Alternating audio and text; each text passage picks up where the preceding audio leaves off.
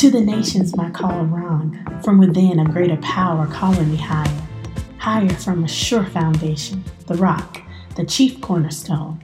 With the wind in my face, I run through this race. Radical, overcomer, Christian liberator, knowing He is the one that makes me smile. I am that hope dealer, motivator, and cheerleader to all who I meet. I am Rockin' Rhonda Austin, and I'm so excited that you're here listening to the Finding Your Heart podcast, where I am the host. So let's get into it. All right. Some of the things I may share in this episode may be unfavorable, but here we go. Okay, sis, you're engaged and now you think you have arrived. Look, I am so happy for you, but the work is really just beginning. Many people, when they get engaged to be married, they are so excited but miss the part that they actually should still be dating. Every dating experience doesn't end up in engagement, and every engagement shouldn't always end up in marriage. So, just like your dating was a process, your engagement is a process as well.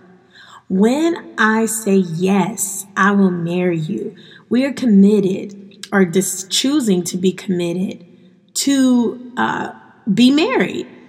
It's not the time where we ultimately use only that time to plan a wedding or get obsessed with the idea of being able to have sex with someone or being obsessed with the idea that, yes, it's finally my turn, that we miss out on some other things with getting to know that person. When you become so obsessed with planning a wedding, focusing on the fantasy of it all, uh, you do have the possibility of getting blinded by the hype and the idea of a wedding rather than enjoying the process of getting to know that person and taking your time. You don't want to become so blinded that all you think about is how things will be when you get married. But you need to be able to live with someone think you need to be able to think about how is this person going to be after the hype, after possibly I come down off of this high. And so I want to be able to talk more about some things that you can do during the engagement process to make sure that you take your time and also continue to be open to what God wants to share with you.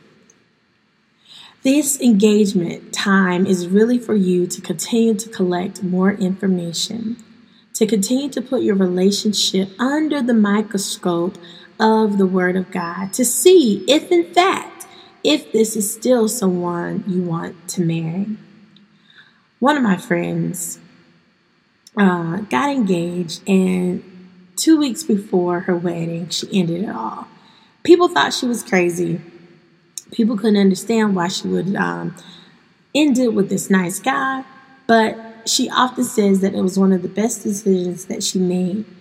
She had things that she was dealing with mentally and personally that she wasn't willing to have to put someone else through that situation, but she knew she wanted to take some time to heal for herself and allow the Lord to heal her.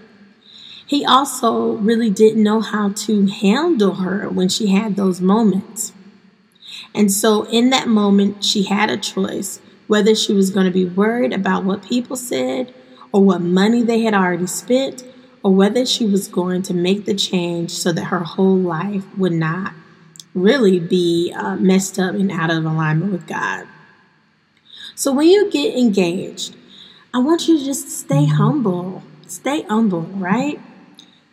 Number two, I want you to measure everything that happens with the Word of God.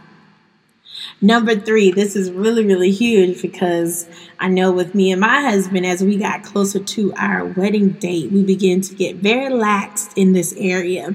And um, I think it's most important, especially if you're trying to live a life of uh, purity, and pleasing to the Lord until, of course, um, your wedding day, you decide to have sex and engage in other things. But number three is to continue to date publicly, even in the car. Hello, things can happen in the car, but that's for a whole nother podcast. Uh, number four, when planning your wedding, consider the time and the commitment of those that you want to attend. So, if you have a strong desire for a certain family or friends to be there, um, take time to consider okay, when is a good time for people to prepare to be able to come to my wedding, especially if I want them to be a part. And number five, don't get married because you can't control your emotions or your flesh. That is like the last reason as to why you should get married. Uh, the Lord wants to be everything uh, for you and to you. He wants you to be whole. And so, just because you all can't stop having sex is not a good reason for you to get married because there is life after sex.